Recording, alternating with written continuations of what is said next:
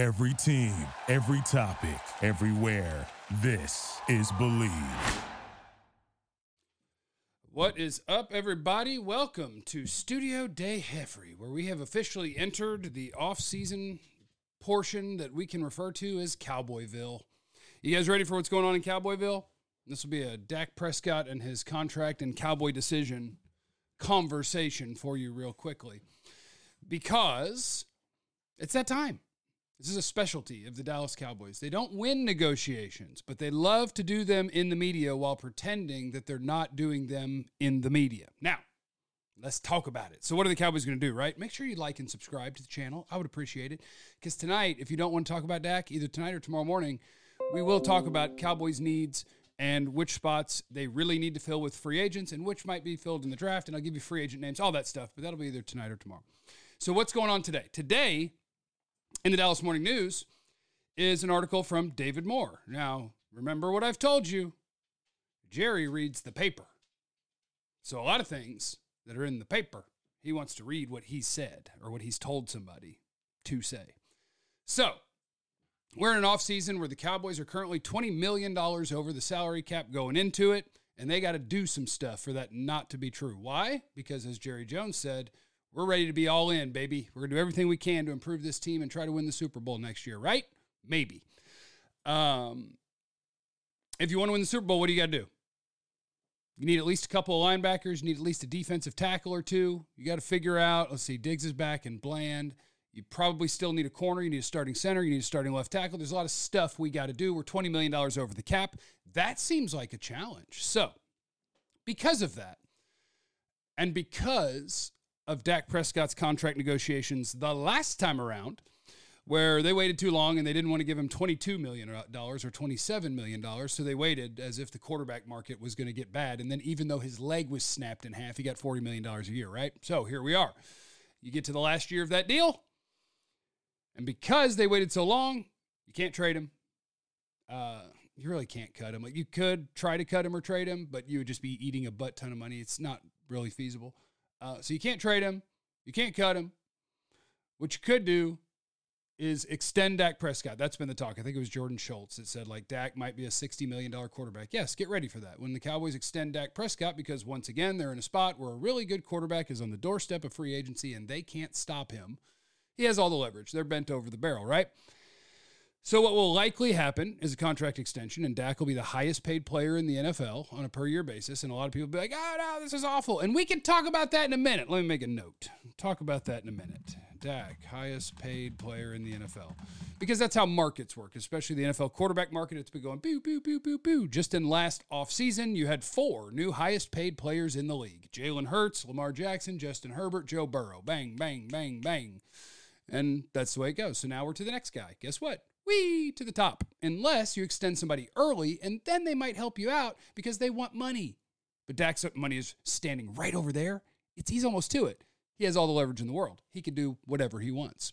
Become the highest paid player in the league, do nothing, play out the season, and be an unrestricted free agent as one of the 10 best quarterbacks in football. That's fun for a player, I promise. I do think he wants to be a cowboy, though, so you might have a shot here to get something done that doesn't make you go, ah! Um, so, what David Moore writes today is there is another way to create cap space using Dak Prescott's contract without extending Dak Prescott, which would make, I know, a lot of people or some people happy. Here's how it works Dak already has two years after this year that are on paper as it's really just time he has to get paid. It's called voidable years. You're going to owe Dak money even though he won't be under contract and he could be playing somewhere else. Uh, so this year, Dak counts $60 million against the cap or just under. You could take 29 million of that or 28, almost 28 million of that, and you could just move it. And you could say, yeah, put that with the other stuff later, which means next year it would be like 60 million bucks, even though he's not here, right? That would be bad for next year, but we're worried about this year. And so now you would save yourself 27 and a half million. Now you're a little bit under the cap. Now you extend CeeDee Lamb and you save 10 more million dollars and you make all your other moves and you've got money to play with, some money to play with in free agency. The thing about that is you're also setting yourself up for pain a year from now. and you're getting considerably less to play with than you would if you extended Dak. So David Moore says this is a path that the Cowboys are currently talking about at the Star. That this is a, he says, you should acknowledge this is a reasonable, responsible conversation. It's the conversation taking place right now at the Star.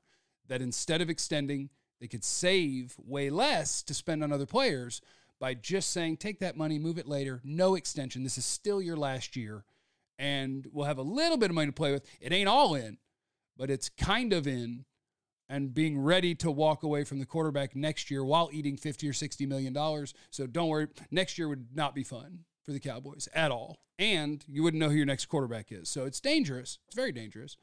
But that's your move if you're not all in that Dak is your dude. If you think that. So now let's go to that. I do think there's a conversation you can have that's reasonable. A lot of you guys aren't reasonable. Most of you are wonderful. If you're listening, you're wonderful, but some other people are unreasonable. Uh, but if you watch the way things have gone in the NFL with what's happened to quarterback salaries and the percentage of the salary cap and how quickly it's gone up and up and up and up and up and up and up, you could reside in the camp that says, I don't think that I want any non Mahomes or wherever your bar is for 25% of my salary cap? Holy cow. Where it wasn't that long ago that if I'm remembering right, it was like 16, 17% of the cap was what a really, really, really good quarterback made, but the market just goes boop, boop, boop, boop, boop, and it's going up faster than the salary cap is going up. So if you just reside in the camp that, and this could be reasonable, yes, Dak is quite good. I think the MVP runner up and the all pro quarterback is quite good. But because so far we haven't won anything. I think that we've peaked and it's just a fool's errand that maybe, even though it gives us the best chance right this second, that I don't believe it's feasible. That with 25% of the cap tied to Dak Prescott or Jalen Hurts or insert quarterback that's in the conversation for QB five through nine in the NFL, that I, I just don't think that paying that much I can get past where I've already gotten. We've already tried, and we've tried it without having him count for that much. I don't think we can do it. And so we try something else while acknowledging that, man, it's risky. I have no idea if I'm going to find a good quarterback or where, but I'm going to try my best. And I'm just going to use that money somewhere else and see if I can get lucky. And by God, I need Kyle Shanahan because how is it possible that there is one man in the league that's offense is quarterback proof and nobody else is? So if you reside in that camp and you just think, no, he's good. He's really good. But QB salaries and how much they eat up of a salary cap have gone up too fast. And I think only Pat Mahomes, or maybe you have another name or two, is worthy of that. And other than that, I'm going to take my swing with, well, let's throw out draft names. Um, Michael Penix or Bo Nix or JJ McCarthy and have 40 to 50 million dollars to spend to get myself a stud D tackle, a starting offensive lineman, and a linebacker.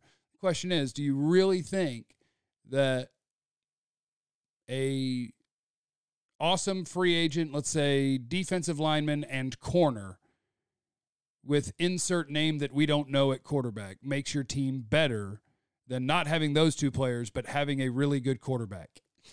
I would be terrified to do it, but I am willing to have that. And I do believe that that is a reasonable conversation if you think that a team should walk away from Justin Herbert instead of paying him what the market dictates, okay, I'm a coward. I want to have my good QB. I'm not trying to distance from that. But there's your conversation that's going on in Valley Ranch. Cowboys have multiple options with Dak. Number one, contract extension that gives you a whole lot more money to play with. Option two, take some of his current money and just drop it into next year with other money that's already sitting there. Eat it later while he's not here and just play out this one. But this is what the Cowboys do. So, what this whole thing is, because I'm going to tell you, I strongly believe Dak will get a contract extension, but this is what the Joneses do. Their way of negotiating is to plant it in the media for their fan base. Yeah, we're thinking about We don't know if there's only so much pie. They love to do that stuff to set it up where the fan base can, they try to get the fan base on their side and float these ideas and try to start playing hardball with a player and an agent who probably won't go into the media and do anything, but the Joneses will have their perspective written in the paper so that the fan base can read it and they make sure that it's called this is very reasonable and it's absolutely an option. And man we really might do this. And the idea behind it is that Dak and his agent and his friends and his family read it and they're like hey man look that's a thing that could happen. And then they want Dak to call and be like hey I know I was going to get 60 million. How about 54 that's what they want to happen. But we've seen a negotiation with this particular quarterback and his agent before and they used all of their leverage they said, look, my leg is in half, and you're still going to make me. I believe at the time he was the second highest paid quarterback in the league with a snapped in half leg. Do we think that quarterback and that agent this time are going to be like, I don't want every dollar? I want to help you. I doubt it.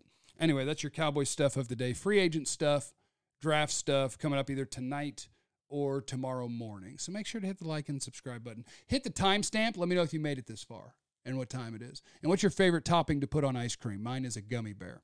Remember, you have no idea what anyone's going through, so be cool to everyone. I love you. Be easy. Thank you for listening to Bleav. You can show support to your host by subscribing to the show and giving us a five star rating on your preferred platform. Check us out at Bleav.com and search for B L E A V on YouTube.